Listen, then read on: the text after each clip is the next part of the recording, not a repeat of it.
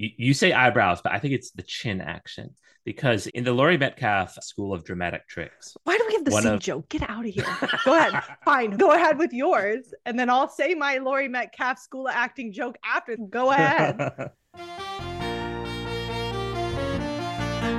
Well, Jessica and Zach, from the day they were born, they started watching comedy because it was on. She was a golden girl, he had Seinfeld on the brain. They said a nine year old Frasier fan might just be insane. Harry and the Hendersons, Mindy and Mork. Now Jessica and Zach get together and talk. They'll never say the sitcom's glory days are gone. They'll still watch it because it was on. Because it was on. Because it was on. Because it was on. Because it was on. Is it too early to set up a Patreon? And I'll call it because it was on. Because it was on. Because it was on. Because it was on. Because it was on. Okay, Zach. So I got some feedback from the producers on our spec script for an episode of seventh grade Super Genius that we wrote when we took those like really strong edibles a few months ago. They said they loved it, but they did have some questions. Okay. Um, got it. Opening up the email now. So one of the notes says that this is the 17th time in the script that you reference that Winsley is a boy genius, but you haven't made him do any smart boy things. How audience will know he's smart. Make do smart things. Mm, mm. I know that we just popped some more of those edibles and our collective intelligence has plummeted, but I think this should be super easy. What scene was that note on? It's the scene where Winsley is at his after school job at Halliburton and one of the fracking trucks breaks down. Uh, so he's worried it will make him late for his dad's soft jazz dance recital. Oh, okay, okay, okay, okay. So we just need to think of some genius way for Winsley to fix the fracking truck. What do you know about fixing cars? Fuck all. Yeah, me too. No, no, no, no. Okay, so we we got this. Okay. We just have to think. Okay. Okay. Okay. Throwing it out there. No wrong answers. Yes, Cars have carburetors. I'm certain of it. Yeah, it, I mean it's right there in the name. Okay, so Winsley is going to fix the carburetor by. Okay, what what do carburetors do? It's probably what makes the engine sound like when you think about it. It's like a carburetor. Okay, Tim Allen. I thought you said you didn't know anything about Mm. cars. It's just so intuitive. I think I have like a sense for it now. Okay, so how do we fix it then? Okay, okay, okay. Uh machines need power to work. You are blinding me with science right now. I'm not sure how you power a carburetor though. Okay. So you know how the mitochondria is the powerhouse of the cell. Mm-hmm. Mm-hmm. Yeah, but the producer said we are not allowed to have Winsley say that mitochondria is the powerhouse of the cell anymore because we already had him say that 12 times last season. Okay, but like, hear me out. If the mitochondria is the powerhouse of the cell, I see the wheels turning, Zach, and I am here for it. then what is a car engine if not a cell? Mm, so, So it- Winsley fixes the car by Installing, a new, cartochondria. cartochondria. Yeah. Shit, that's good. Put that down. Put that down. I'll go get some more cocaine. Amazing. While you do that, I'm going to say hello and welcome to Because It Was On. We're like the fancy film podcast, but for people who prefer to talk about that episode of Three's Company, where Jack and Janet trail their new roommate, Terry, on a date because they believe she's going out with an escaped mental patient. My name is Jessica, and I tricked an uptight vegan into eating meat to prove it tastes better so I could win the local community cook off competition. And I'm Zach, and my coworkers and I were all arguing. So my boss has forced all five of us to wear the tandem friendship sweater, and we have a presentation with a client today. Wow. It only gets better at your workplace, Zach. They they compensate me well with Zach. friendship. so, if our listeners could not tell by now, today's topic is all about the boy genius trope. And no, we're not talking about the cool new artist, boy genius. We are not that relevant. We are talking about literal young boys who are very smart. And this is something that actually comes up a surprising amount in television, so much so that we had to remove shows from our lists of things to talk about. But we're here to talk about smart boys and how sitcoms tell us about these smart boys and really what differs about them as we look at different social and economic statuses that these boys existed. Yeah. It isn't interesting that they dig so often at this whole TV executives that we just need another boy genius show. Um, yeah. I have to imagine it's just like a bunch of men in the writer's room whose mommies told them that they were very smart and who also themselves got like beat up at recess a lot. And so their like ultimate fantasy was to like be the boy genius who has this power, this thing you cannot take away by mere ridicule. I'm yeah, genius. I, I mean, it's totally part of like the er boy genius I'm I'm already starting heavy because I kept having this thought that like the Ur boy genius is like a key mythological figure in like American mm-hmm. ideology as far as I'm concerned. Like the obsession with exceptionality and how like you can start in like a working class family and but you can like rise above you could rise out of poverty based off of genius mm-hmm. and that being mm-hmm. like part of it's like this morality tale and i think that's why there's this obsession with like constantly going back to the boy genius.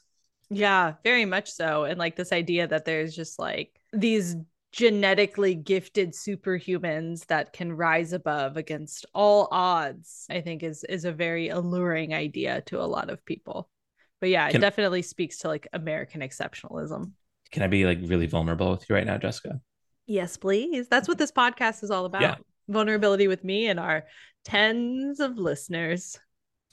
Dexter's Laboratory fucked me up as a kid. like I I watched Dexter's Laboratory and I loved it. It was a good show. Just a wonderful boy's fantasy of having this like sci-fi laboratory under his house, but it gave me such an inferiority complex about like I was 8 and I was just like what the fuck have I done?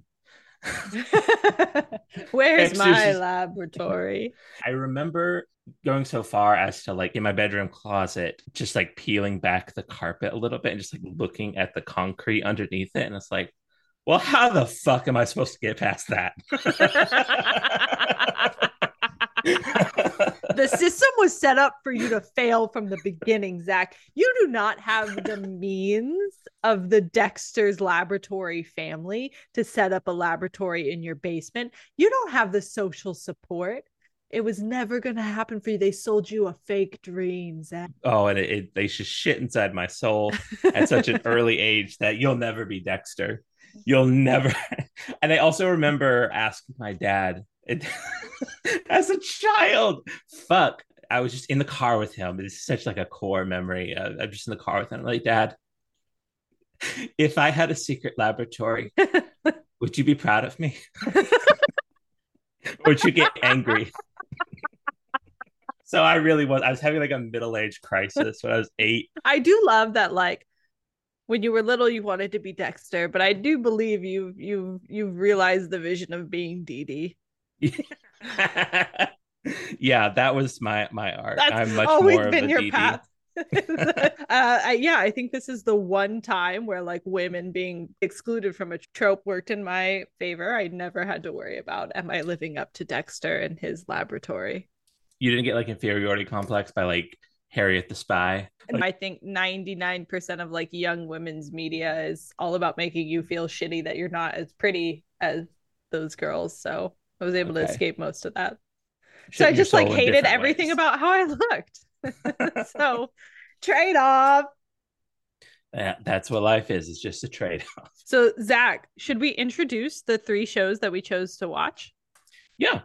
So, right we have first of all we have smart guy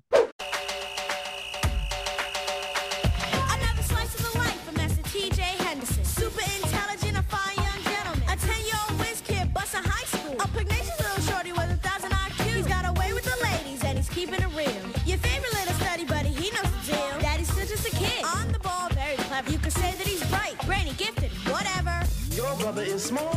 He's a smart guy. He's a smart guy. Mm, love this show as a kid. I liked it now. He's a Um, smart guy. Yeah, honestly, it held up better than I thought it would because it's it's a smart guy to introduce to the listeners if you haven't been made aware of this in the past. Smart Guy was a Disney property. Uh, ran from 1997 to 1999, and it starred Tahj Mowry, younger brother of Tia and Tamara Mowry of Sister Sister fame. And in it, Zach, I don't know if you guessed this already, but in it, he plays a smart guy. yeah, little boy genius, a cutie patootie who uh how old is he? He's like 10. Yeah, we're gonna go with 10. Okay. And you know, if we're wrong, just hit up a TikTok video Yeah. and correct Find a random TikTok. I'm sure there's gonna be one of Zach talking about Dharma and Greg. Find it. Tell us we're wrong about about Tahj Mowry's age. He plays a character named TJ though. Makes it, I guess, easy. If you just want like a very brief rundown of the cast of characters, so we have TJ. He's our boy genius. He has a single dad, Floyd, who his is his father, and then he has a brother and a sister, Marcus Henderson and Tasha Yvette Henderson. But I think they mostly just call her Yvette. I don't remember her being called Tasha. So that's his brother and his sister, uh, and then their best buddy Mo. So that's kind of the rundown of the situation. Uh, he's in high school with his brother. They're in the same class. Uh, his brother's older than him, and he's a smart guy. Yeah. So he is like promoted to high school. It's very clear he could go beyond uh, high school, but his dad, I believe, in the pilot is like he wants to keep his kid normal as possible. So he doesn't go off to college. He Yeah, bookmark that one. Yeah. He instead stays in high school uh, with his brother and their neighbor and his brother's best friend, Mo. I best- remember loving Mo as a child. I love Mo now. You, you want to be real? What I realized during like this rewatch is I firmly believe that Omar Gooding is possibly the best actor that has ever been like the main cast of a sitcom. As far as like skill alone, I think that Omar Gooding is he's amazing. He never has a wrong note. He delivers his line and he makes the most out of it every single goddamn time. Now, when I say I'm gonna do something, I do it. you know? I don't- Except in this case. In this case, I didn't mean it at all. Thanks for coming. Drive safely. He's a great actor. Mhm. Wait, and am I like an idiot? Is he related to Cuba Gooding Jr.? It, they look very similar in this He photo I'm looking at. He Yeah. is. He they're brothers. Well, fuck yeah. Um, Here's what I'm gonna say. The wrong brother got super famous. yeah, if he was in Snow Dogs, I feel like Omar Gooding could he could have nailed it. It would have Yeah. been a much better film. Yeah. What dreams may come. He would it would have been so much better. Here's what I was trying to unwrap, unravel, untease while I was watching Smart Guy. Is the dad a daddy? Oh, he's just yes. he's got those chubby cheeks. I was very on the fence about it. And like the first couple episodes I was watching is like, is he a dad? Is he a daddy? But the way that this man is father of the motherfucking century, daddy, Absolutely. Daddy, pull up, come through. And they had him in one scene. I think he was playing basketball. They put him in a little cutoff shirt and he had biceps. And I was like, that's it. Daddy. Yeah, comparing him to other parents in the other shows is kind of unfair because he lives in Disneyverse, uh, where everything's just a little easier. But he is probably the best at having an exceptional child and like always having the right thing to say and like look out for his interests. I understand. But you know what? Sometime or another, everybody feels like the odd man out. When was the last time you were the odd man? Two weeks ago, when I took your sister that mother-daughter makeover at Saks. Not to mention every night when I'm trying to correct your homework, and I can't. Now, you don't think that makes me feel a little weird? So next time you're feeling like the only oddball, just check it out. We're all misfits, Teach. It's just that your misfit's a little more obvious than others. So for that, I will give him daddy Maybe. status. I don't know. I, I Yeah. I, I think there's conversations to be had about the family of a young young Sheldon Cooper. Okay, so We're just basically already- shitting on the Malcolm in the Middle family. what surprise! Those are the three shows we chose. yeah, yeah, yeah. So Surprise! yeah, so our other shows are Malcolm in the Middle and and Young Sheldon Yeah. because we're always trying to be topical here on because it was on. Gotta So- choose that currently running sitcom. Were there any other stray observations about Smart Guy before we move on to our others? No, I'll leave it. I'll Yeah. save it. Next, chronologically, comes Malcolm in the Middle, a, a treasure for me. You're not the boss of me now.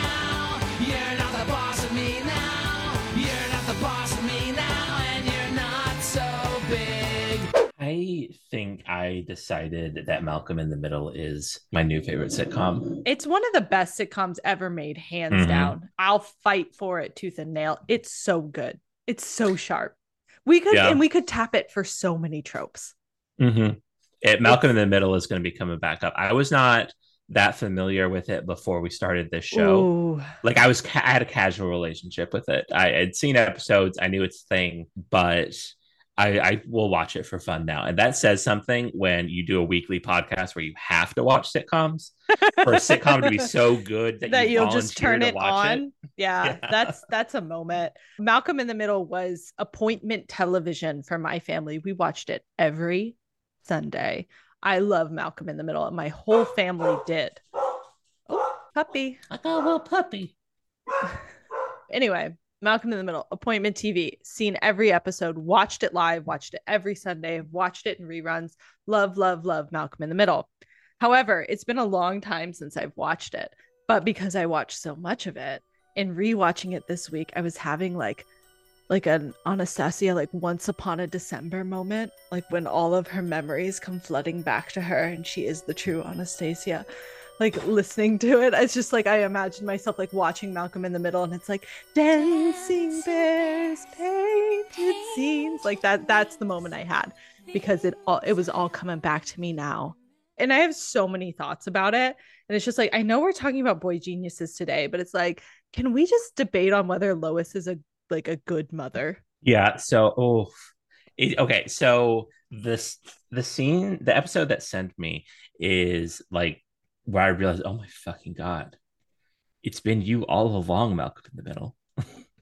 like, because I I just seen, seen like a handful of episodes before we started It's the always show, been you, Malcolm. and then like a handful more for the various uh, assignments we've had, and then there was this scene where Hal ha- is like having an addiction to like he- he wins the lottery, gets a thousand dollars, and he rents a steamroller, and he gets addicted to smashing shit. And so he's going through like this parody of I'm so excited episode, and Dewey Dewey gets involved uh, because he knows the secret Because it was The- supposed to be his college fund. His yeah. thousand dollars that Hal won. He's like, You're not going to tell your mother because this is a secret college fund. And so then The- Dewey finds him out and is like, College fund, mama? Like, what was this supposed to be? And the way that Dewey saves his father, who almost like commits a felony and goes to jail for for decades, probably would be like a happy ending for Hal. Yes. he would be much more at peace there than his actual life.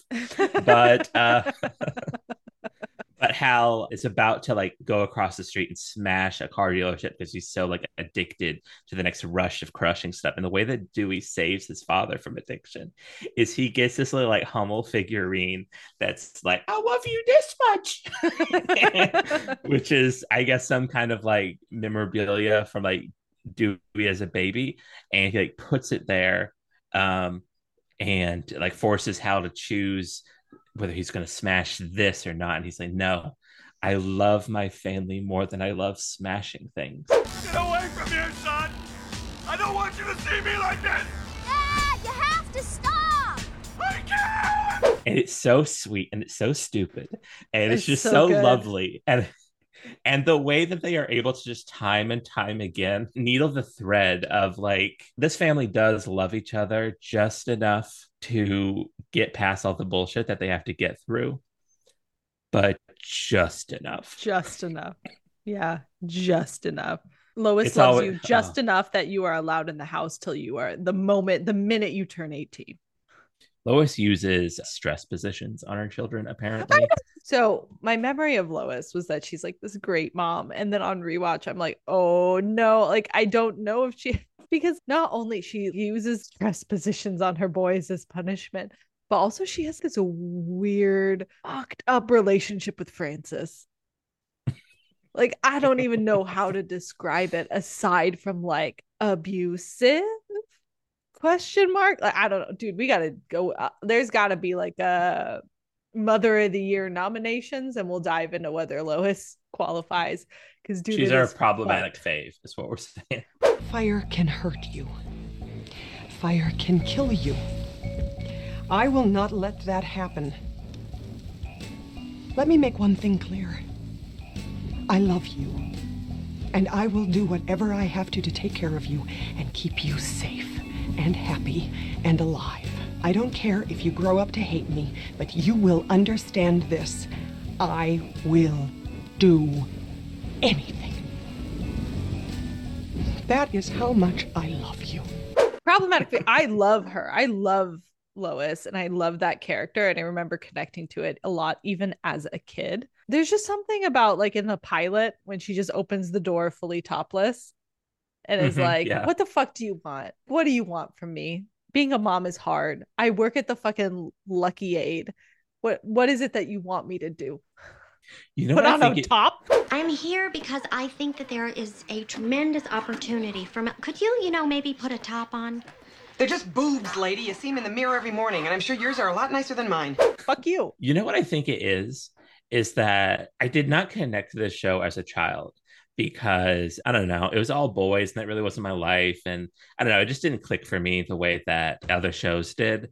But as an adult, and I now have a child, and I am always trying to like suppress the Lois within. like on rewatch of these shows and like watching new episodes of Lois, I'm just like, I'm here for you, girl. Yes. Yes. yeah, it's Just like the exhaustion. the exhaustion is there the like i am doing this because i am obligated and because like i will never half-ass something and okay we gotta stop i want to talk all Lois about gets her own episode. If She gets her Mimi's getting her own episode, own and she will. Are you talking about mimi from the drew carey show What's in the bag? Oh, I bring you Snow White's heart, my queen. It's a surprise for Drew. That looks like a wedding photo of you and Drew. That's right. Hold the pony, O'Brien. Are you trying to tell me that you and Drew got married? Mm-hmm.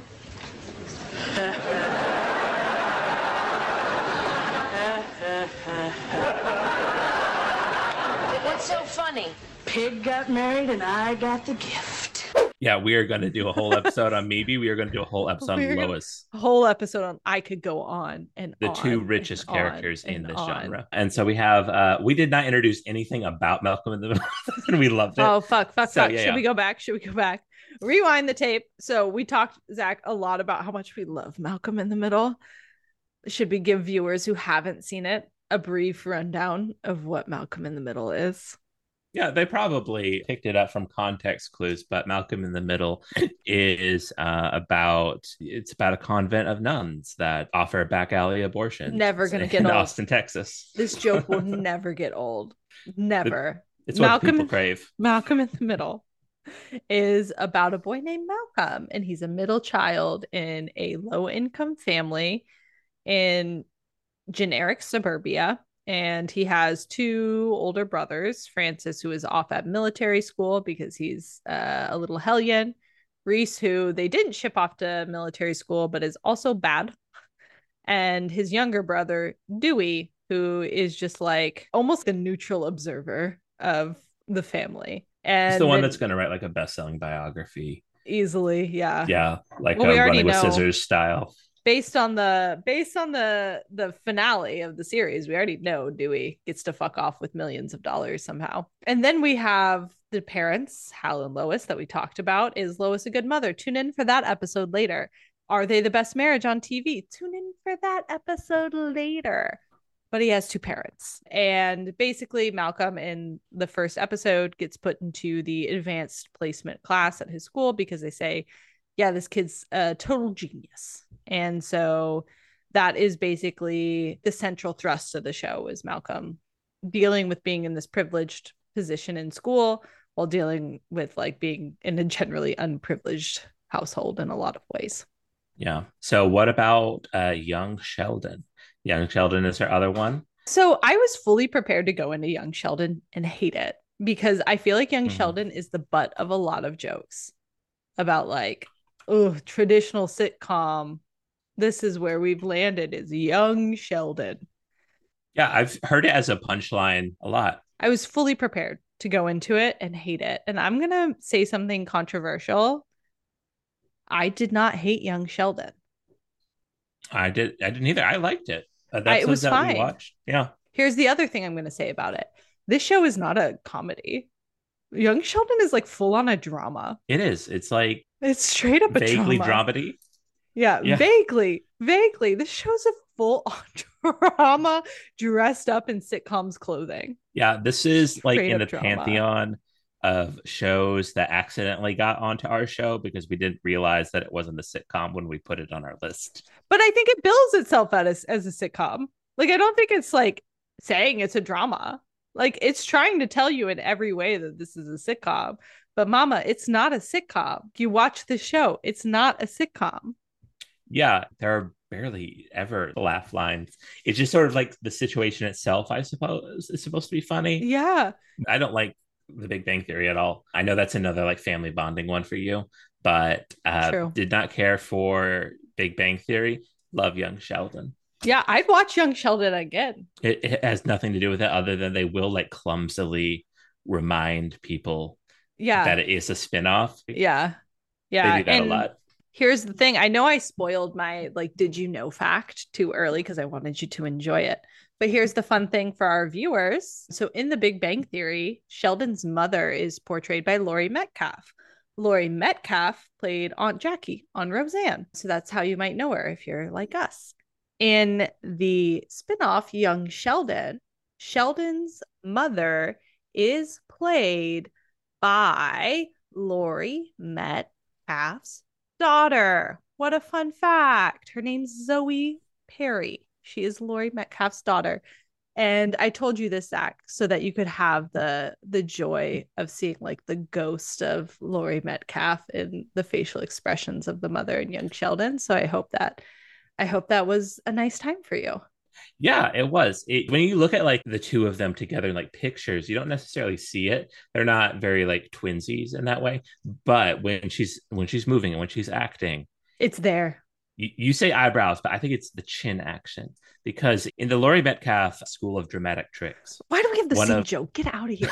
Go ahead. Fine. Go ahead with yours. And then I'll say my Laurie Metcalf school of acting joke after. Go ahead. yeah.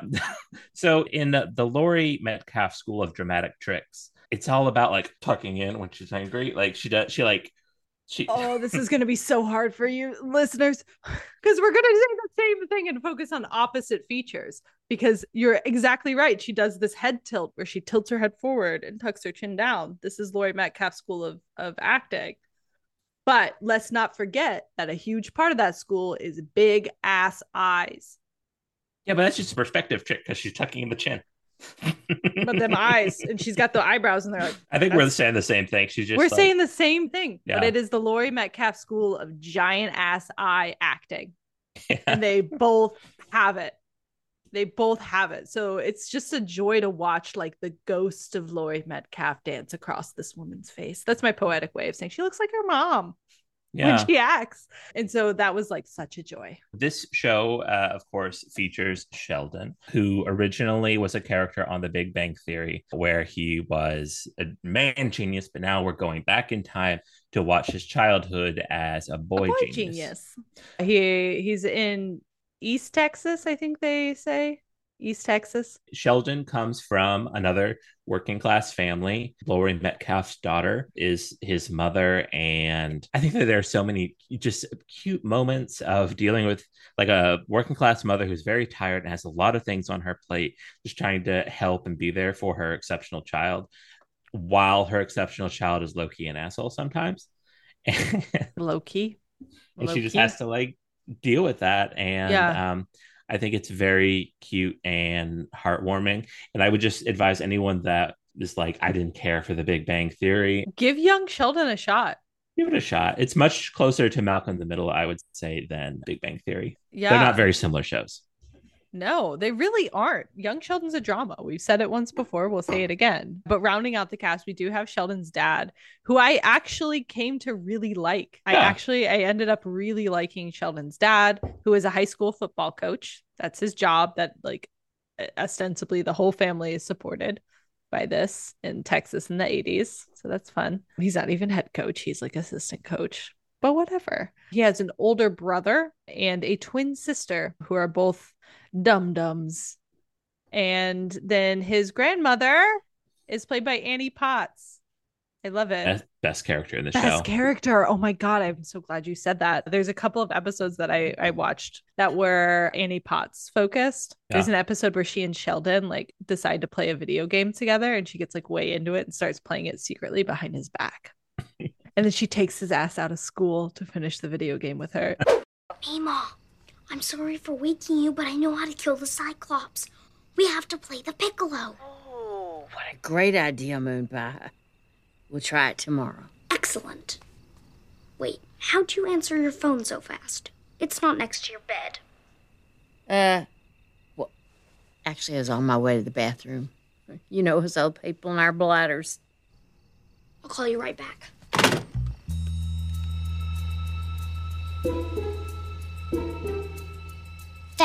Fibber. You're playing the game right now. I am not. I saw you with my binoculars. Oh, how about that? You promised not to play without me. We're a team, Amelda Showman, remember? I'm turning off the game and going to sleep right now. You better.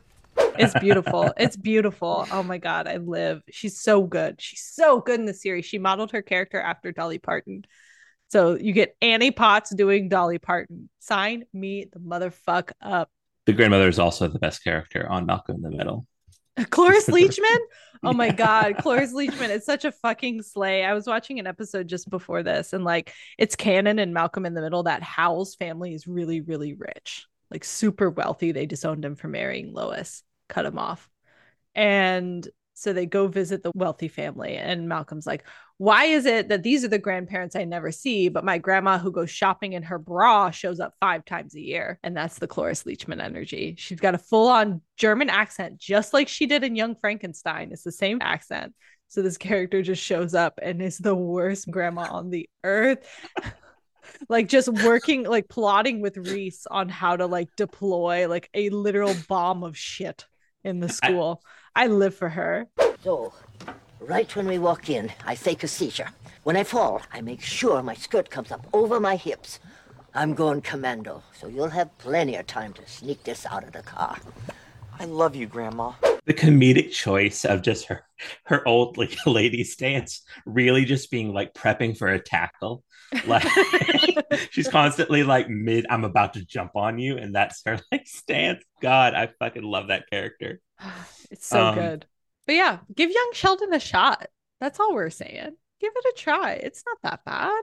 I, I would go so far as to say that it is good. I'm just a sucker for any show that like depicts just a tired working class mama just trying to get through it. Just trying to Like, do her best. I'm a sucker for it. it. I'll my heart will bleed for you every time. And then if that mother is the daughter of Laurie Metcalf, you've got we've already bought the ticket. Stop selling us.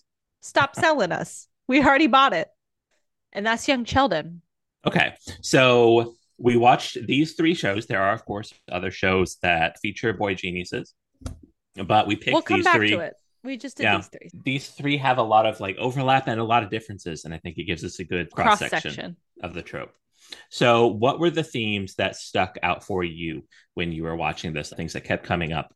Yes. Yes. So the main themes that I noticed is really the depiction of genius uh, in a couple of different ways, but mostly as isolating. Genius socially isolates the boy genius from the rest of his like social peer group and he's immediately thrust into a social situation in all of these shows in which he is powerless or, or lacks power based on that social situation so genius is a very isolating experience and automatically like is socially stigmatizing for these people. And then there's also the home life of the genius that I think is an interesting thing across all three of these shows. What does it mean for the parents to have a genius child? And then what is the impact on the other kids involved in the family when there is a genius child? And then lastly, I think there are real socioeconomic impacts that we see when it comes to geniushood. So we have access to opportunity and resources. And by the way, you'll notice we keep calling it boy geniuses because the same trope does not exist in the same way for girls. And so I think those are all things we should definitely talk about. And then I think also here at the end, we should probably talk about this idea of autism and especially young Sheldon, because this is such a hot button topic. But before we do all of that, I think I'd love to get your take on like, what does genius even look like for each of these shows? Because all of these shows are written about mega geniuses by writers who are uh, not mega geniuses. So, what does genius even look like? That's absolutely the thing that I kept noticing again and again and again. And it's so fun. Guys, I would recommend that you go on the same journey we did watching at like these three genius shows back to back like this because it's very funny what's clearly happening behind the scenes when you're like like doing a clockwork orange style just watching them all back to back like this because the cracks start to show. Because okay so you're a you're a hollywood writer on a kids show or like any show. You're on a sitcom writing panel and you're not a genius, but you have to write for a genius character.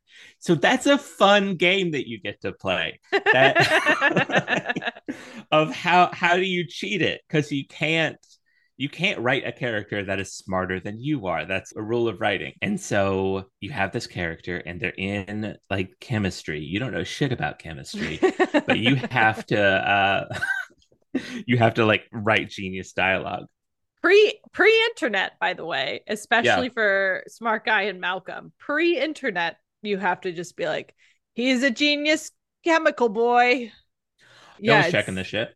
at least for malcolm and for young sheldon it's a very like science specific type of genius Mhm. which means that they can do science things but also they know they can do math good in their heads they can do math without a calculator If you add the individual digits on each card, you get 74 and 66. If you multiply those numbers, you get 4,884. How do we even know he's right? Oh, he's right. 4,884 squared is 23,853,456. The square root of 4,884 is 69 and 885 thousandths. The square root of that is 8 and 3,597 ten thousandths.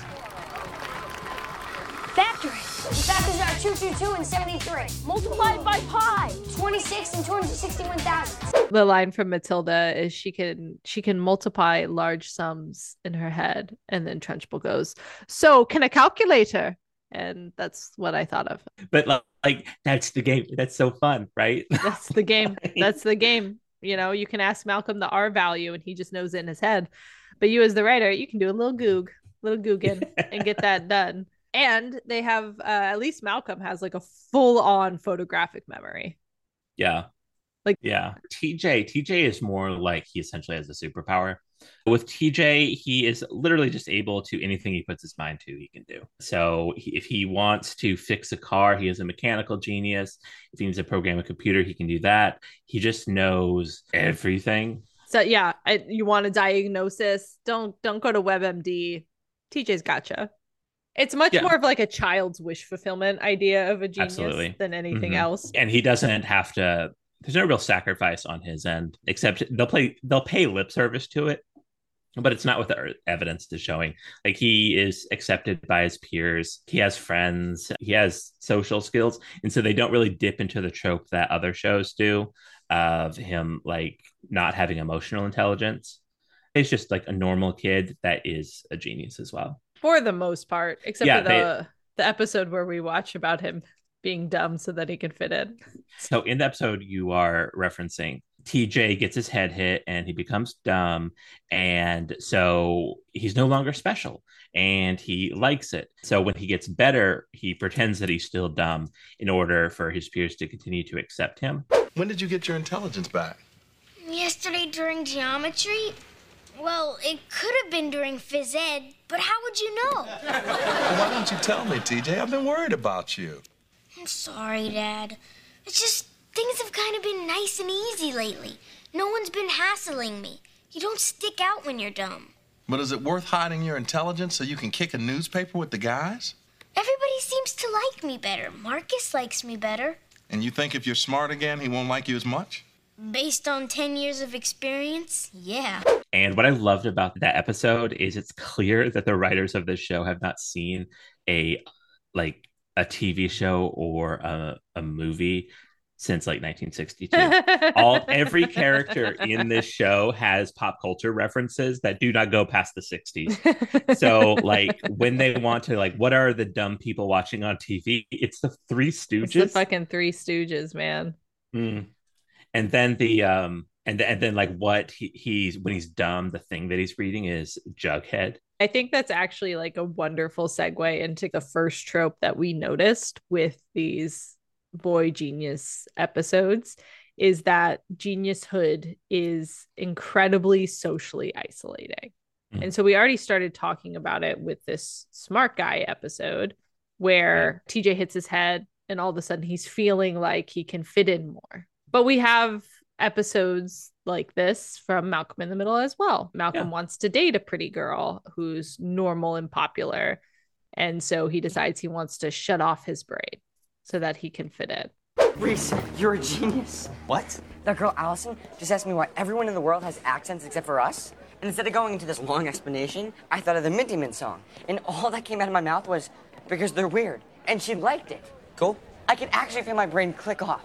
She said I was cute, and then she touched my shoulder. Young Sheldon, he wants to fit in more with kids his age. Well, it's not really about fitting in, it's so that he doesn't become a maladjusted adult, but he decides he he should like be more lighthearted and play pranks and act like other kids for an episode of two. Oh dear. What? Paige was right. There's ample evidence to indicate that a stunted childhood can cause one to be maladjusted as an adult. Then I'm screwed. What do you mean? When I'm not in school, I'm doing homework. When I'm not doing homework, I'm practicing my cello. And when I'm not doing that, I'm working in my parents' store. That must be why we're friends. We're both stunted. Sounds right. Well, I, for one, plan to do something about it. Like what? I'm going to goof off, engage in horseplay, and if time permits, be quite immature. If time permits. I have homework too. It's so interesting. I'm very curious on what do you think? Where do you think all of this is coming from in terms of like genius is isolating? It's a lot to unpack. I was talking about before the mythology, uh, like the American mythology of the exceptional person. Like the idea is that we have a perfect system that is moral and it will sort people correctly at all times. And so, because TJ and Malcolm and Sheldon are geniuses, they will be sorted to the top because that is their rightful place to be. And so they express like this loneliness of being like separated from their peers. I think it's interesting because, like, for young Sheldon and for TJ, I think it's much more about loneliness. I don't think it's about loneliness for Malcolm. He wants to get laid. Malcolm wants to get laid, and it's all about the social hierarchy of fitting in with his peers and like the social stigma of being a Krelboyne. Yeah. Which, oh, fun fact, you want to know why they call it Krelboyne? Yes. Take this. Take this with the biggest grain of salt because I got it on IMDb trivia, my old favorite. The Krelboynes are so named for Seymour Krelborn from Little Shop of Horrors. Oh. They're King fun. Nerd, who I don't know what that's saying because this motherfucker grew up and worked at a flower shop. So I don't know what you guys want. But yeah, he's he's more concerned about the social stigma of being a Krelboyne than anything else. Like, is he going to get his face pounded in because he's in the smart kid class? Or are they going to associate Malcolm with people who he sees as his like social inferiors? You're going to put him in the Krelboyne class? Mom, no, I don't want to. What are you talking about? Of course you want to. No, I want to stay in my own class. I don't want to be a Krelboyne. Mom, seriously, Krelboynes get their butts kicked. Oh, so I think there's a lot to say about it because Malcolm, of course, is poor and his family is poor. And so he's already got sort of that mark against him in society. But when it comes to like the social status at school, I think up until this point, he's felt like he's like, I'm right in the middle. I'm I am Mhm. Malcolm in the middle. I fit in, but I'm not like the coolest kid. I'm also not the fucking Krelboynes. And then all of a sudden, this is taken away from him too. And now he no longer has the safety of just like hiding in the middle. He now is is in that group. So he's losing that sort of element and that safety structure there as well. And he's now forced into the bottom of that strata. So like I don't think he sees himself as like I am exceptional and have a gift in this way and therefore that makes me better than people and I am lonely cuz no one can match me. It Mhm. is much more like he views this and Malcolm has a lot of anger in general as a character. So he views this I think way more as a loss than like I am lonely. And there's so much I think you could get into there, especially in terms of like the whole ethos of his mom, of Lois, is like, you're not better than me in terms of like the greater world. I am Mhm. poor and we don't have a lot, but you are not better than me. And I think you see this come through in Malcolm a lot in terms of how he views himself in relation to the social structure. I think that's true. Especially in the pilot, it's shown that anonymity at his school is almost a safety thing as well. apparently there's a roaming horde of nameless bullies who will just punch nerds. Yeah, so being noticed is a danger for Malcolm. Totally understandable. And I think an interesting way of framing genius or why you would not want to be marked as a genius. But all of these kids Yeah. suffer consequences because they are marked as exceptional. Yeah. I think Malcolm would give away his genius at any Yeah. moment. I think Malcolm would give it away in a heartbeat. Yeah. Uh, I don't think TJ or Sheldon would. I think, especially Sheldon, it's his like defining thing. It's the Yeah. thing of which he is most proud. He would never, he would never give up his genius. I think Malcolm would give it up in a heartbeat. I think Malcolm in the Middle probably has one of the more nuanced discussions happening with like the concept of smart, you know, like the value and limits of smart. It's it's just such a good television show. But just Mhm. the way Malcolm is not particularly awkward. His brother Reese is also socially strange, and you know all these characters are. But Malcolm isn't really separate in that way. But it's shown that he has a hard time like connecting and like having an interesting conversation because he he's more curious, I guess, or he has a mind that can wander farther. So he like suffers from that almost like boredom. Like he's interested in this girl, but he's not Yeah. able to have an interesting conversation with her. Yeah, true. And the whole thing with this episode, there's there is an episode, I think it's called Stupid Girl uh, in season four, where Malcolm chooses to shut off his brain in order to make it work with this girl.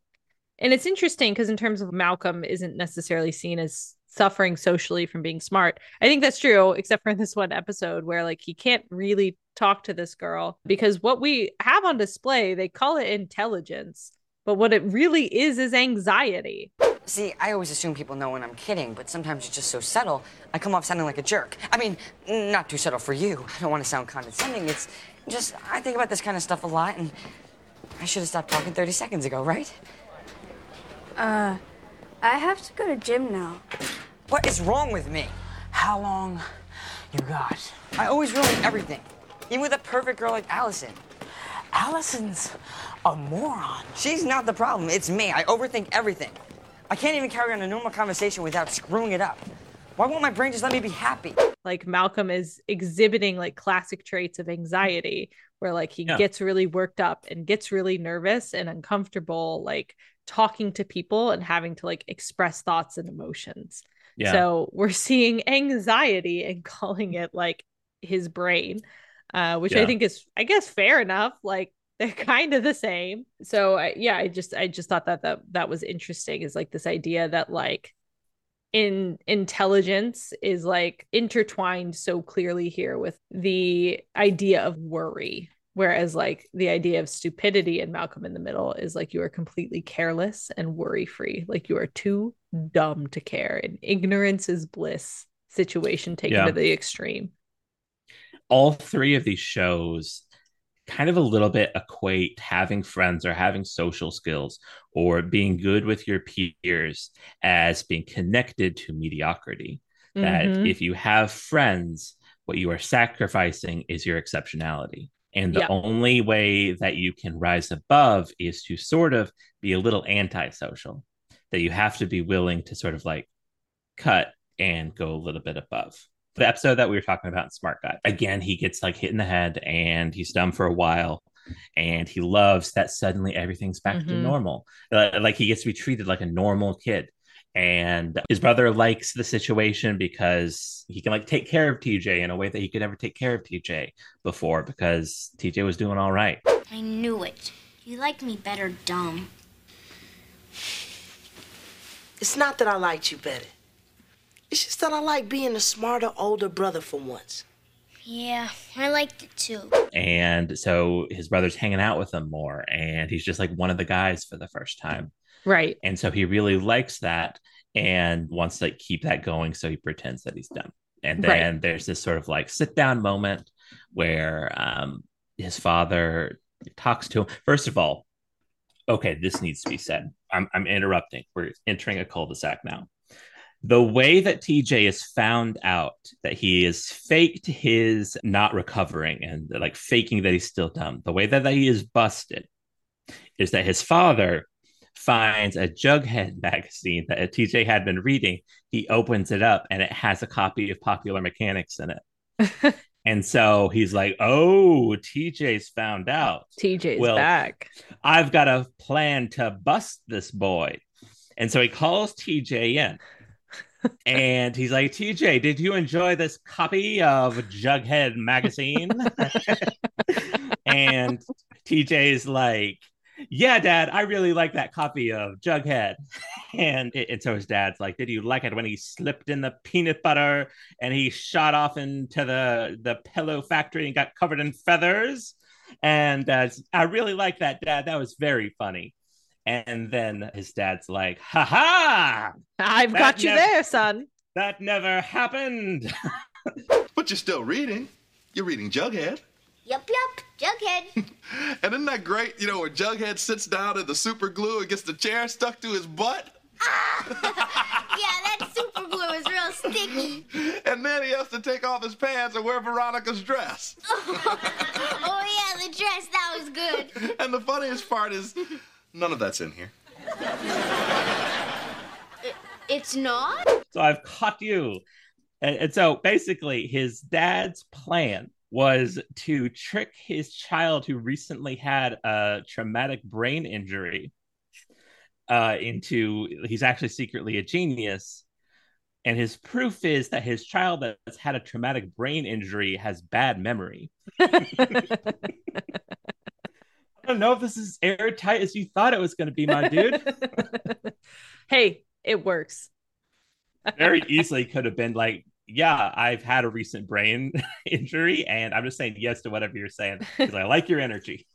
We're going somewhere together. And so his dad sits him down and is like, "Hey, Teach, you know you're you're you're smart, and Don't hide your light under a bushel. yeah, yeah, like you can't hide your exceptionality and that you're a genius. Uh, and so he has his separateness again, and he embraces it because being exceptional means that you must be separate from your peer group a little bit, and that's nothing to be ashamed of. And this theme is repeated in the other shows. I would say young Sheldon more. Again, for the same reason we we talked a little bit about this with Malcolm. And I think there's more interesting things to say about Malcolm about how like he hates being part of the Krelboyne class, but then actually does find community there. Yeah, Like, yeah. Is the coolest dude in the class. Oh, look at all your little friends. Hi. They're not my friends. They're a bunch of geeks and losers. Malcolm's in the house. Malcolm, Malcolm, Malcolm, Malcolm, Malcolm, Malcolm, Malcolm, Malcolm, Malcolm. But for sure with young Sheldon, it's it's canon. He has one friend at school, Tam, Yeah, who is like kind of a friend. and I think he's mostly seems to be okay with that. Look at him. Breaks my heart. Poor little guy. All alone. My mother never understood that I actually enjoyed being alone. Solitude allowed me to think about important things, like the effect of gravitational forces as you approach an event horizon. Yeah, it seems to be like a mutual situation. Yeah, yeah, but yeah. like you also don't see him longing that much for friends. Like this is not a hole we see in young Sheldon often. Yeah, young Sheldon seems to understand this alleged trade off that you have to make, and he is willing to fully embrace it. He does not give a fuck, and he already knows from jump that he is better than the people at his school. And so he's like, I don't give a shit about socializing with any of you. Or he gets that fulfillment through his mother. I don't know for sure. Yeah. Or he just in the canon of the show has no need for socialization and is like a superhuman in this way, which I think is actually mostly what the show tries to tell you. I don't know. Yeah. I mean, I would not be surprised if there was an episode, whole arc.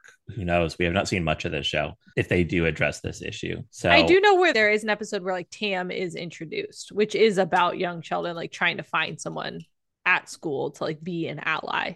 Yeah. And then he Uh, does lament like when he is going he is graduating that Tam has found another friend to to take Sheldon's place once he leaves. Yeah. Sheldon, tell us what you're going to miss the most about high school. Nothing. Really? Not your teachers, your friends? I only have one friend. And I don't think he's going to miss me because he already found other people to have lunch with. He does have some connection there, I should say. An interesting thing that I've noticed, particularly again with Smart Guy, but with the other ones, is if there is this separateness between a very smart person and their peers, a lot of the times it is because of the social awkwardness of the genius character, but a lot of the times it is because of the influence of the adults that Mm. are inflating and aggravating the separateness in a way that is completely unnecessary. The teacher and smart guy, I don't remember her name, but the way that she will just so casually just like shout out to TJ, TJ did amazing. TJ is awesome. Y'all are fucking dumb. Fuck all of you. I'm here for TJ. You can have the trickle down effects. like, All right, everyone, I have your test papers back. Some of you did very well, and some of you just make me sad. 110? How'd you get 110%, man? He started by getting all the answers right, a strategy you have yet to embrace. Then he followed up each multiple choice question with an essay. I also enjoyed the diorama. It's fine work, TJ. More of you should show TJ's kind of initiative. just like sabotaging this child's social life. Yeah. But you just see it a lot. Like if you are constantly using the language of like this child is a cut above, you are you are making the separateness happen. You are making this child suffer. Yeah, I think you do see it more from the teachers. Yeah, Malcolm's teacher is doing him no favors. Yeah. But I would say, like I said earlier, Lois is the opposite. Mm-hmm. Lois's message to Malcolm is you are no better than anyone at that school. Yeah, you're in the smart kid class, and yeah, we're going to try to use that as a family to get our asses out of this situation. Like, you are no better than any other person at that school. And that's her whole ideology. But you're gonna be president someday. We could talk about social isolation of these characters for a long time. Yeah. But I do think the adults exacerbating the social failings probably holds true mostly in Malcolm and Smart Guy. I don't think that's the case as much for young Sheldon. Because again, he's just enthusiastically he did not choose this, but he is happy with the deal, with the trade-off. Uh, there may be isolated events where he wishes it was otherwise, but most of the time his genius is his friend.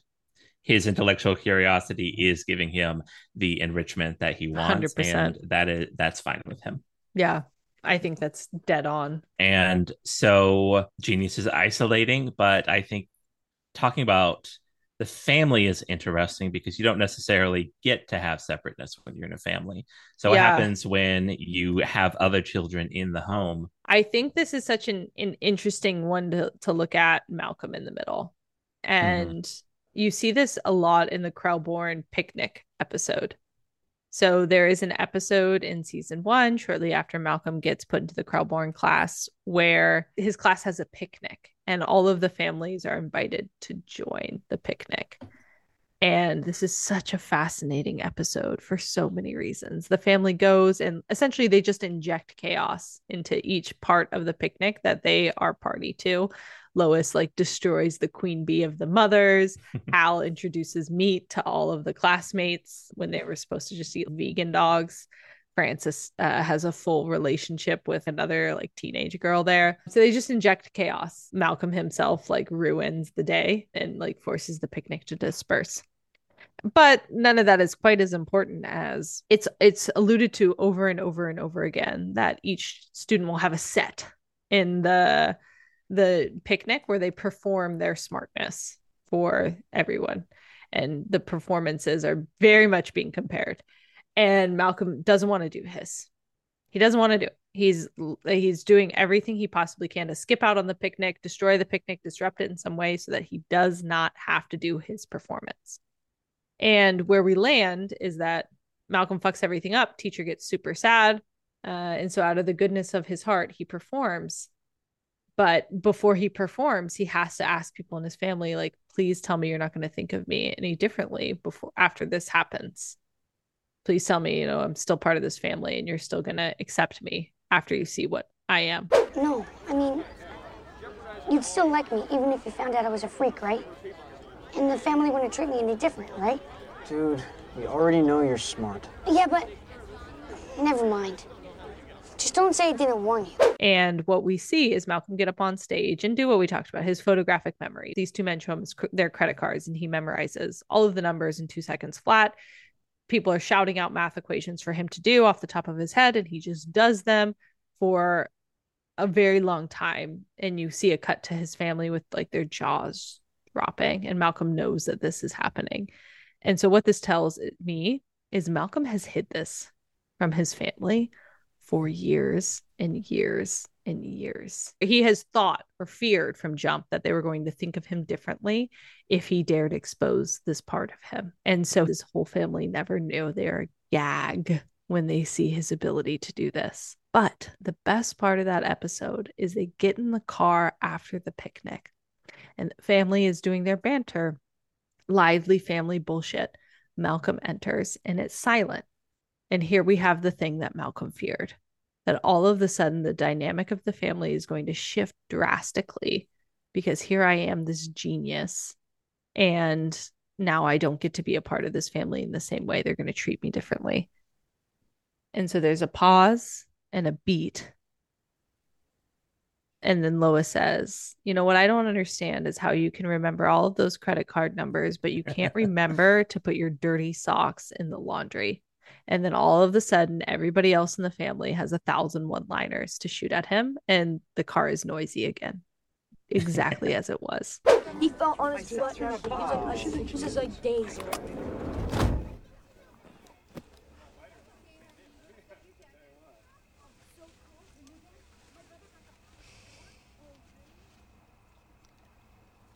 Is Malcolm a robot?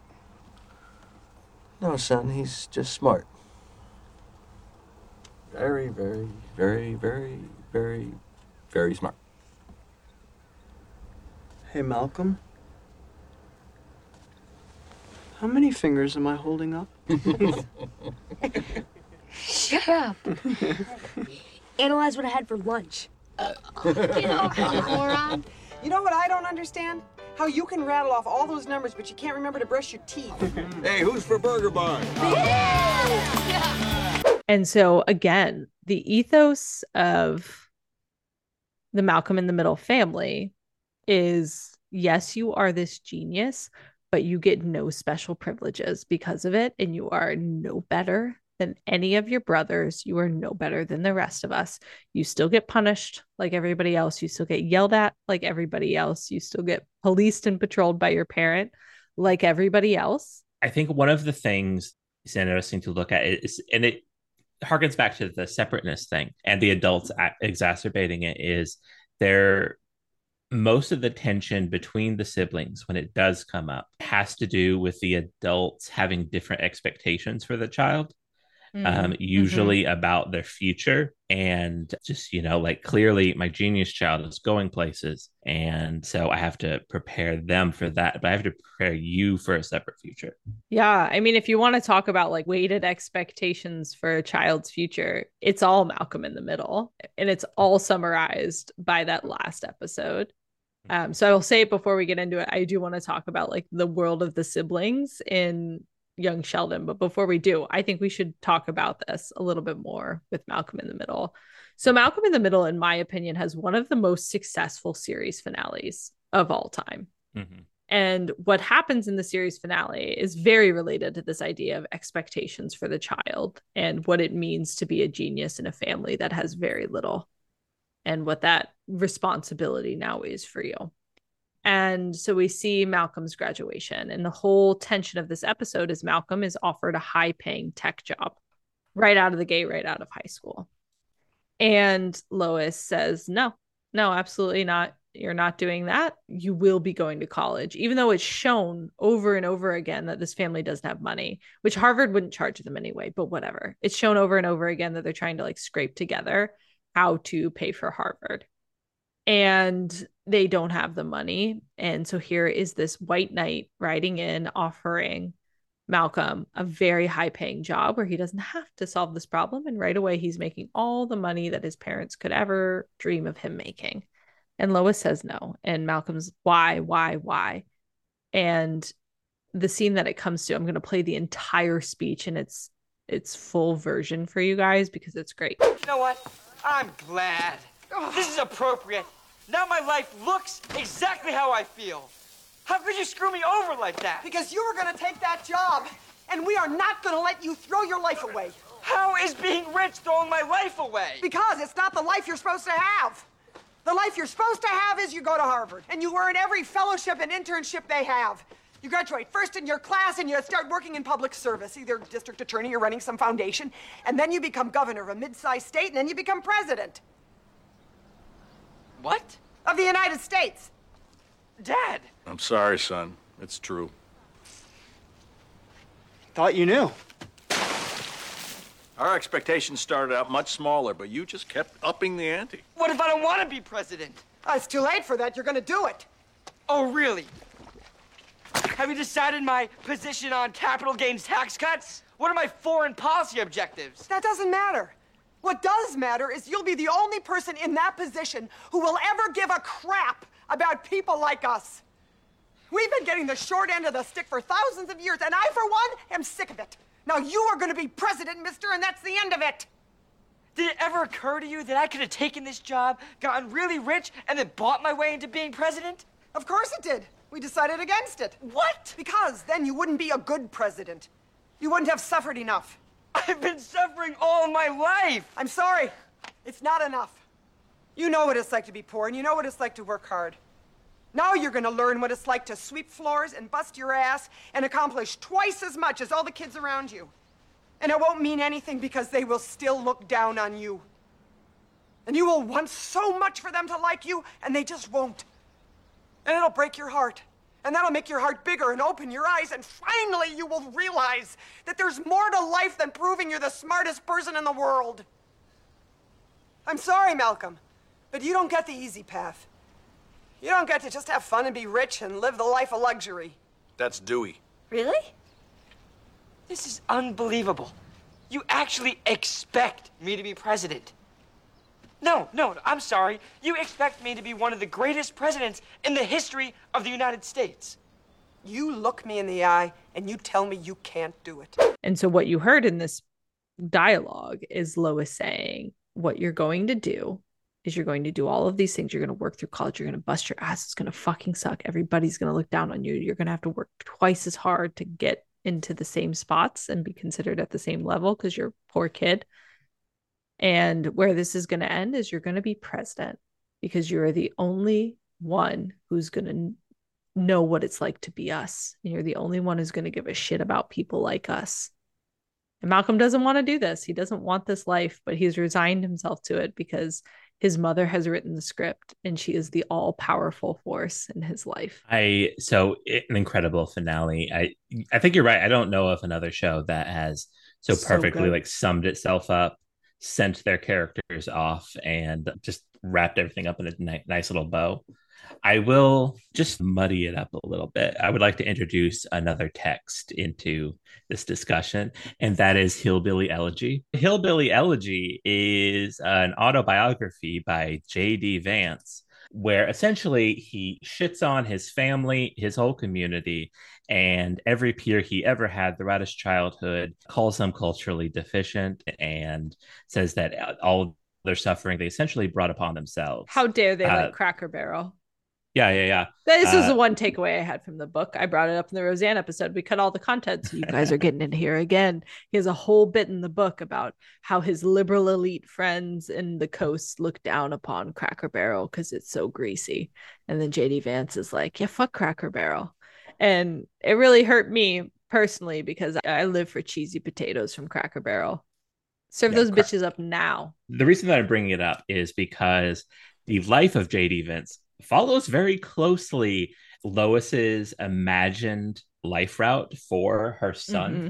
And like her main theory is that we need to get you in power because if you suffer and you go and you work through college and, and you become powerful, you will know what it's like for people like us and you won't forget us. And so we'll have someone in power that will fight for the working class. Very much not the story of JD Vance. JD Vance has such a visceral rage for his childhood and the culture that raised him and wants to hammer home again and again that your poverty was brought on by how shitty by your behaviors. Yeah. It's and Um, it's interesting because we've already discussed in this episode that Malcolm carries a lot of rage with him. mhm. Yeah. So Lois, you do not know the little Republican of which you might be creating. Oh, the subtext of all of these of like genius equals Republican. Mm, put a pin in that. But yeah, so JD Vance, that's Malcolm's story. So it's no guarantee It's no that just guarantee, Lois. because he comes from a working class background, he's going to suddenly be good for working Yeah. class people. I hear you. Like young white male rage is one of the most terrifying destructive forces on the planet. Yeah. So I hear you that this could go very wrong for Lois. Yeah, so he could be like this working class hero that uh, is going to become president and just make it good for working class people. Yeah. Or he could write an autobiography that's It's Yeah. My Mother's Fault the Musical. And and if he like if there's anybody who might have a lot of rage at their mother and see their mother in every like working class person for whom he's supposed to work it might be malcolm because You know- lois may not be the greatest mother so I don't know if she has an ironclad plan, is what I'm saying. it's not an ironclad plan but it is poignant for us as the audience Yeah. there's a very clear message that they're trying to send with that Yeah. before we move away from talking about the families of these geniuses, I do want to talk about young Sheldon Right. because I do think that young Sheldon puts a lot of emphasis on the rest of the family, especially the other children. And the message there, I think, is incredibly important. And the message is like, what is the impact on the lives of the children who are not geniuses? And the message that we see come through a lot in young Sheldon is that all of the mother's attention and most of the father's attention goes to the genius. It goes to Yeah. young Sheldon. He takes a lot. He takes a lot of energy. He's difficult to deal with. He has a lot of very special needs eh, beyond just being a genius. He has a lot of very special needs. And so all of the energy and the resources of this family get dumped into Sheldon over and over and over again. And so I think you get something that's really rare in shows like this, where like our point of view character is Sheldon, right? It is the genius. It's so rare to get moments where we're diving into like how this actually impacts those other kids. And young Sheldon is tragic in this way. Yeah. It's tragic in the they give Missy, his twin sister, repeated moments to be like, you know, dad and the oldest brother on the football team. So they're like kind of a pair. And mom and Sheldon are always together. So they're kind of a pair. And so I have nobody to be a pair with. It's just me. I'm alone in this family. You see things most people miss. My name is Missy. Go figure. Have you always been that way? I guess so. I think when you're on your own a lot, you get good at saying that kind of stuff. Really? My dad does football with my older brother, so they're like a team. And my mom and me Meemaw spend all their time fussing over Sheldon, so they're like a team too. So no one's on your team. Nope. It's just me. And so she says it outright, and they give her multiple chances throughout the show to express something very similar that she feels like she is like this left behind child because all of this family's resources get invested in Sheldon. Yeah. The the rage that the older brother feels as well of just like the mm-hmm. indignity of having his his younger brother in the same class as him and doing better than him. Graduating before him. Yeah.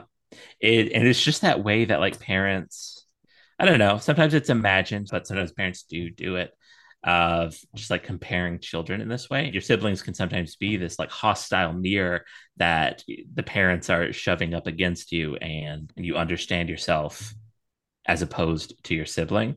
And so when you have a genius in the family, it, that sounds fucking brutal. Yeah. And that's mm-hmm. exactly what they show us in Young Sheldon is like how brutal it is to constantly like hold yourself up against that mirror, especially when you're his literal twin. Yeah. Oof. She does have her she's a great kid. She had they show in that one episode that she's she has like the emotional intelligence that Sheldon lacks. But yeah, she has the social intelligence that Sheldon lacks, but the way that that's not valued in the same way that Sheldon's intelligence is valued. And Absolutely. the way that like women and girls are expected to have social perception and social intelligence. And so like it is just taken for granted the way that Missy is able to connect all these dots and maneuver. And Sheldon gets all of the attention for not having those skills and having to be protected and isolated and coddled in a very extreme way that Missy never got. She never got that. Yeah. I mean, Sheldon, he's a genius, but he does have like a lot of needs too. He's an extremely anxious child. Mm-hmm. And that does make him separate in a lot of ways from Malcolm and TJ because there are no extra needs really attached to those two.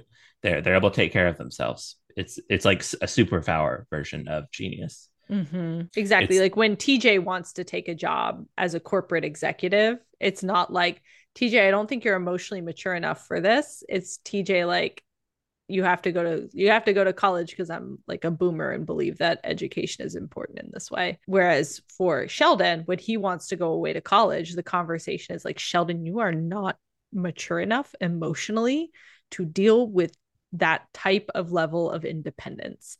Right. And yeah. his parents realize that first, and then Sheldon has to realize that for himself that like you are like you are smart, but you are not grown they're like interviewing him because he's like youngest boy to ever graduate from East Texas High School and they're interviewing him and he's just like so stressed out about going to college and he says like I may be smart but I'm still a little boy.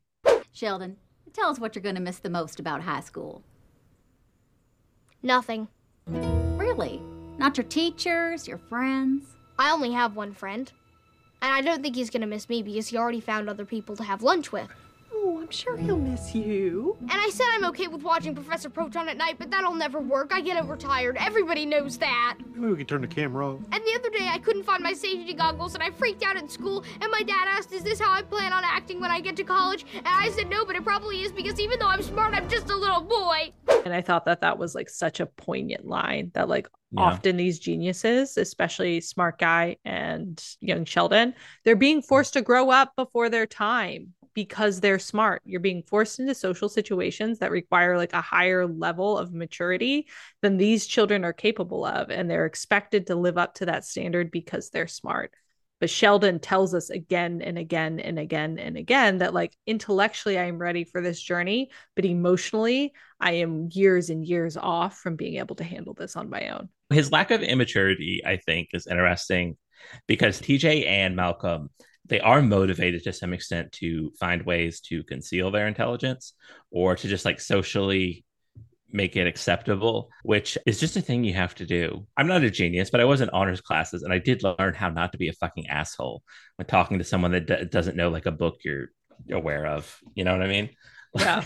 Sheldon does, does not have these skills. He does not have the skills of it's important to not make people feel bad when you're talking to them. All of that has to be mitigated over and over again by his parents. So again, he's a smart mm-hmm. little boy, but he he couldn't be anywhere if his parents weren't there like holding his hand each and every step of the way because at the end of the day, he's still a little boy. So we see the impacts of the home life on the genius. And it just, like I said, it makes me sad about the other kids. I think you get it somewhat in Malcolm in the Middle too. Everybody Like- in Malcolm is ignored. But I think that that moves us on to our next point. Like all of the kids in Malcolm in the Middle are also ignored. I don't think they are so much in Smart Guy, but in Malcolm in the Middle, all of the other kids are ignored.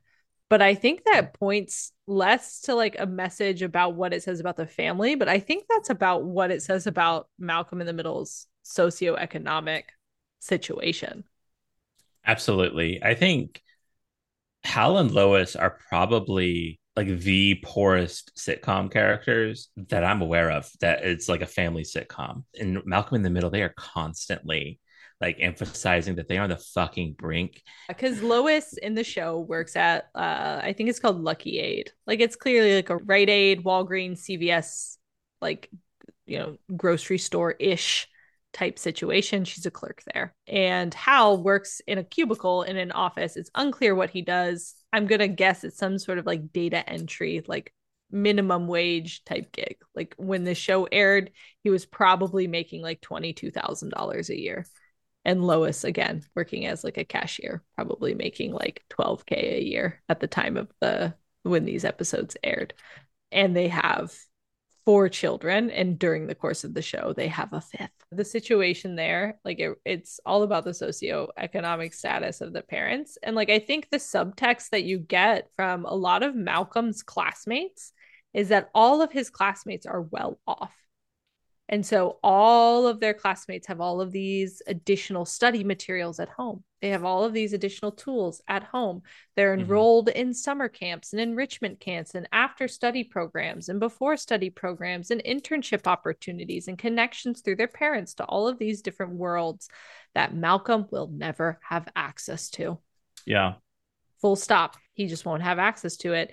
And I think you see that in all three of the shows. TJ's raised by a single dad in Smart Guy, and there is no enrichment program. There is no special kids program. There is no after school resources. He just, the best that the public school system in Baltimore can offer him is like, we can move you upgrades. That's it. There is no smart kid class. There is no enrichment. This is all we can offer you. And I think that's like saying something about the Baltimore school system. That the other smart kids are interesting characters in these shows because I, I think it's exactly what you're saying that generally the other smart kids do not have the sort of like fictional genius quality. They they are coded as being quite privileged like you said and that's how they got there which tracks with reality of most people that are in ap and ib generally they're there because they have involved parents that are able to like get them into these programs and they can give Yeah. these resources and support to get them there I'll tell on myself. I remember very much like freshman year going into sophomore year, in order to get into like the sophomore class honors English, like the person in the English teacher could nominate two people from a class to get to the sophomore level. In grade wise, I was fine, but I was not like a I'm a very introverted person. I would never talk up in class. So like I was top of the class grades wise, but the teacher nominated two other girls who like spoke more in class. And my dad called that school my dad called that school and said, You will put my daughter in the honors program. And do I think Lois would call the school? Yes, she would call the school. Would she yell at him? Yes. Is Lois going to have time to remember to do that shit? Or are her shifts going to work out for her to be able to get to that school to talk to somebody? That's a question mark. in the pilot, the guidance counselor finds out that Malcolm is a genius and she tries to communicate to Lois, but Lois like got it, received it. She's very busy and overwhelmed and she misunderstood what that letter was. That's actually not the You know what? I'm going to tell you something here. else. The reason I didn't respond is because it is a load of crap. What? You are not going to stick my Malcolm in some special ed class. What is it with you people? Why do you feel you have to label everybody? Malcolm may be a little strange, and I know, I know, he never shuts up, but he is not disturbed. You know, he's a good boy. Please! You know what? You don't understand at all. And so, like, she never got around to responding to it. And so, it would be a huge question mark of in that situation, would she have the time and resources to bu- fight? exactly. Exactly. Exactly. So yeah, all those other smart kids are coded that way, except for the exception is Tam. in young Sheldon, so Tam's Sheldon's friend. Um, Mhm. He he repeats over and over and over again that his parents are immigrants to this country and they work at a convenience store, and so his entire life is school and assisting his parents at the convenience store. Right. Yeah. So I This- think he's the notable exception. the closest they have in smart guy to this and again it a little bit does have that they are not a genius but they are privileged and that's why they're smart is they have this very bitter white boy Yes.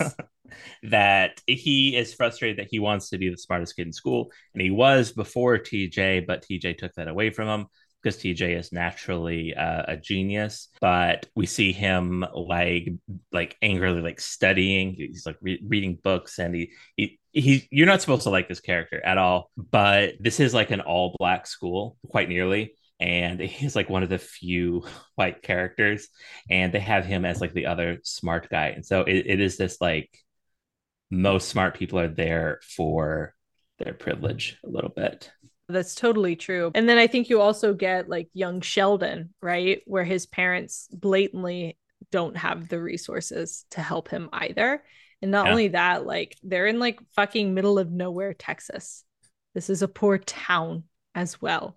Who, yeah, like by by the virtue of necessity for the sitcom to work, there is a local college that Sheldon is able to attend but this is a very poor town that does not know what to do with him. And we often see Sheldon wanting things to further his education and not getting them. He wants to Mhm. go to California to see Stephen Hawking. And the dad flat out says, We're not made of money. Flights and hotels cost money. I can't just take you there. There's no way we're going to California. If Stephen Hawking can make it there in a wheelchair, I'm sure we can manage. Sheldon, airplane tickets are expensive. Hotels are expensive. We- We can't afford it. But his health is fragile. This might be my only chance to ever see him in person. I'm sorry, buddy.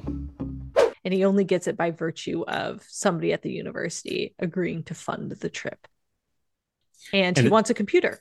And he eventually gets it, but only through like the mother having saved up behind the father's back resources. And again, choosing to deploy all of them on Sheldon. She blows all that money that she saved up for years and years on Sheldon.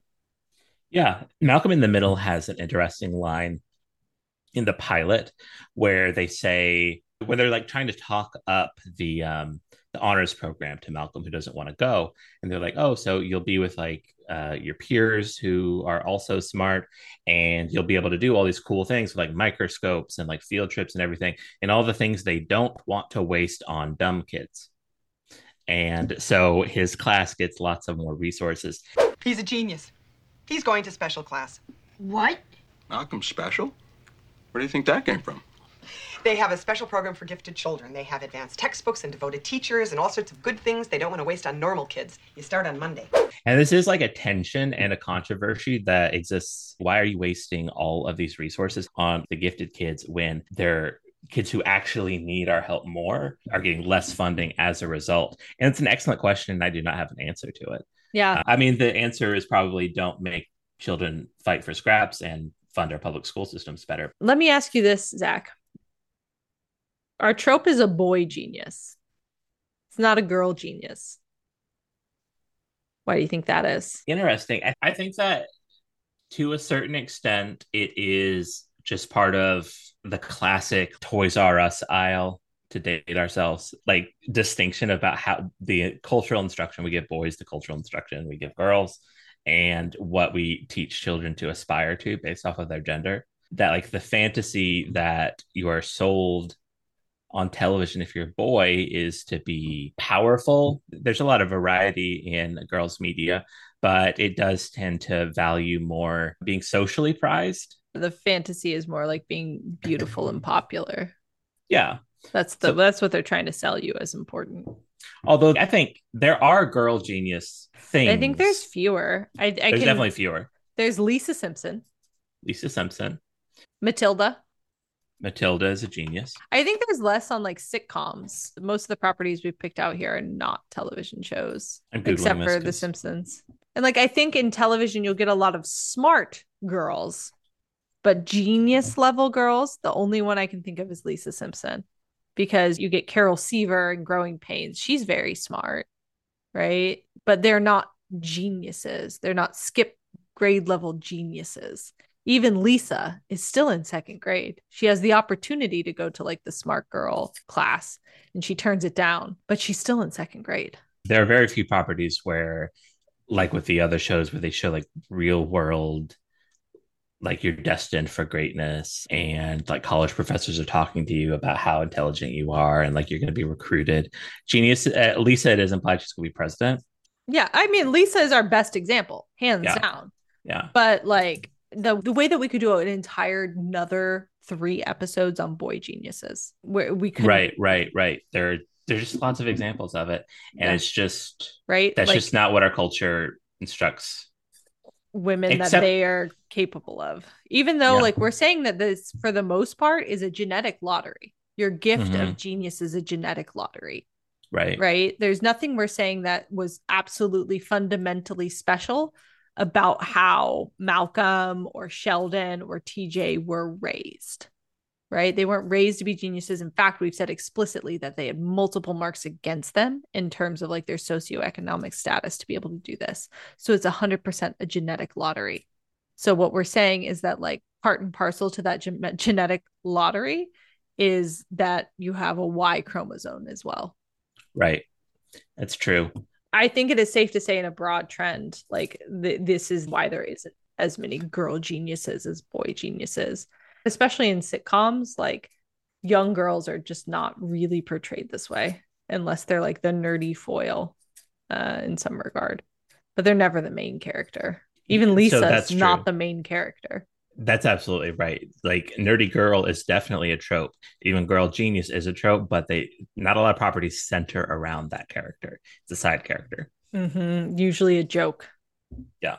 even in the Big Bang Theory, right? Like Right. where we're talking about nerdy girl adults, they're side characters. They are love interests, generally speaking. Yeah. I think the last thing that I think we should talk about, and I don't want to spend a ton of time here because at the end of the day, I don't think we're the right people to fully have this conversation because we are not necessarily educated in this space. I'm going to come up uh, on on it and say it that way. So I do want to talk about the role of autism as it relates to young Sheldon specifically because this is a conversation sort of in the broader culture. And I will preface that by saying neither Zach nor I are in any way experts on autism, experts on this field, how it functions. I've not lived with anyone who who had any persons with autism in the past. My experience with it is limited. I am not an expert. I tried to research and inform myself a little bit uh, on this episode, but not an expert. And I don't want to speak for Zach, but I don't believe he is either I am not, although I do have loved ones who are. There is a lot of coding that goes into young Sheldon to tell us that Sheldon is a person with autism. Sheldon has lots of rituals, peculiarities, and, and he struggles socially. He has a very rigid routine that he has to stick to, and he struggles a lot with change. We also see like clips that I believe are meant to expose us to like things within Sheldon's worldview that show overstimulation, right? When he's getting on the plane, they're trying to amplify for you the sound of the plane, the feeling of the plane moving, and all of those things acting as overstimulation to Sheldon. And all of these things are commonly associated symptoms with autism. I am not trying to oversimplify here and make this like this is exactly what autism is and these are these are for sure what's going on here. That's not my point. My point is these are symptoms commonly associated, especially within broader pop culture with the diagnosis of autism. And so there are many out there who have decided that Sheldon has autism. And the creators of the show, both Big Bang Theory and Young Sheldon, have repeatedly stated that he does not. And I think there is a lot of controversy around the topic. And Zach, I just wanted to get your thoughts and your take on the broader conversation. The first thing that I want to say is that I think that it is very disingenuous and gaslighty for the creators to say that Sheldon is not autistic. The first line of this series is "I love trains," and I, I don't mean this. It, this is this is clearly coding. Like everybody understands the train and autism trope of Yeah. uh, fascination with trains, and so you cannot tell me you cannot play coy or give me some bullshit about you did not mean yeah, it's character to be intentionally coy, right? Because if they flat out came out and said he was autistic, all of these jokes that they go on to make about how Mhm. to, Sheldon behaves are suddenly fucked. But if you use all of the signifiers of autism, but then say, but he's not autistic, all of a sudden those things are rife for comedy.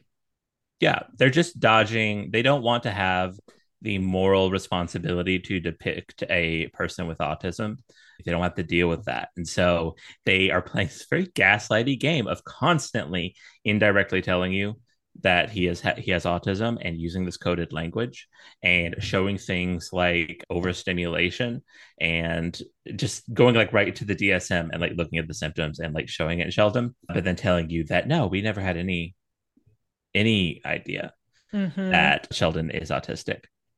But I want I did a little bit of research because I didn't I didn't want to fuck this up talking about autism when neither of us have it. So I read a little bit about people's relationship with this show. um, yeah, I tried to do the same. Yeah. And it's hard to come down on anything in particular because there are diverse uh, amount of opinions about this. Some people Of course. did really like the representation of it and being Shel- sheldon is depicted very sympathetically in its own little way but uh, there were lots of people that said that this is going to have people not understand me or they're going to think i'm sheldon and i constantly am being compared to sheldon and that this is creating problems for me Mhm. I don't know. It's complicated. Something I will say. So it might seem like I'm about to contradict what I've already said about young Sheldon is clearly coded as being autistic, but there's such obvious intentionality there. But on the subject of like diagnosing and like giving clinical names of of conditions psychiatric or uh, psychological conditions to fictional characters it generally it's a weird territory and not something that i am particularly comfortable with it is extremely ethically fraught I think it is important to clarify that like we are not in the business of trying to diagnose Sheldon here. I think our call out is more that like bullshit on the writers. Bullshit on the writers and creators for telling us this isn't what they were trying to portray. right yeah Absolutely I call I call bullshit on that. And so like if that is the intentionality, which you cannot tell me it wasn't without just sort of being like wink wink wink, this is this is the bag that you you you bought it with, right? And so now it's time to talk about that. But to Zach's point, like it's not it's not up to us to be like he is or he isn't. Yeah. Psychology and psychiatry, these are tools that we use to address complaints in patients that come to a professional for help. And it is ethically fraught. Yeah, it's not up to us to say whether he is or he isn't. It's more to say like if the writers are going to play with this shit and they're going to use the use the sort of set dressing of all of these symptoms that are typically associated with autism, but then not sort of examine the whole picture in a more representative way, then that's just kind of a fucked up thing to do, I think is the takeaway from what Yeah. we're trying to say. Is there any other errant observations that you wanted to make about these shows? Billy Gilman also gave me an inferiority complex. Who's that? Billy Gilman was like, his gimmick was that he was a child country music star.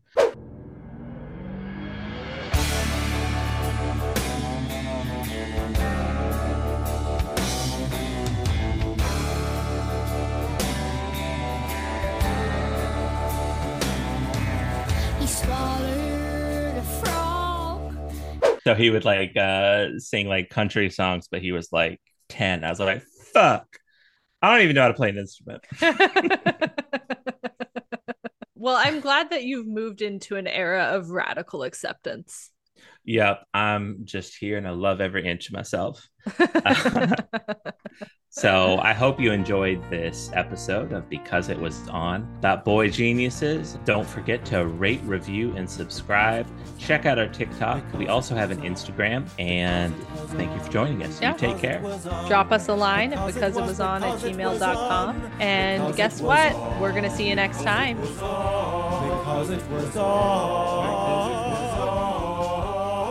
Because it was on. Because it was on. Rate, review, and subscribe to. Because it was on.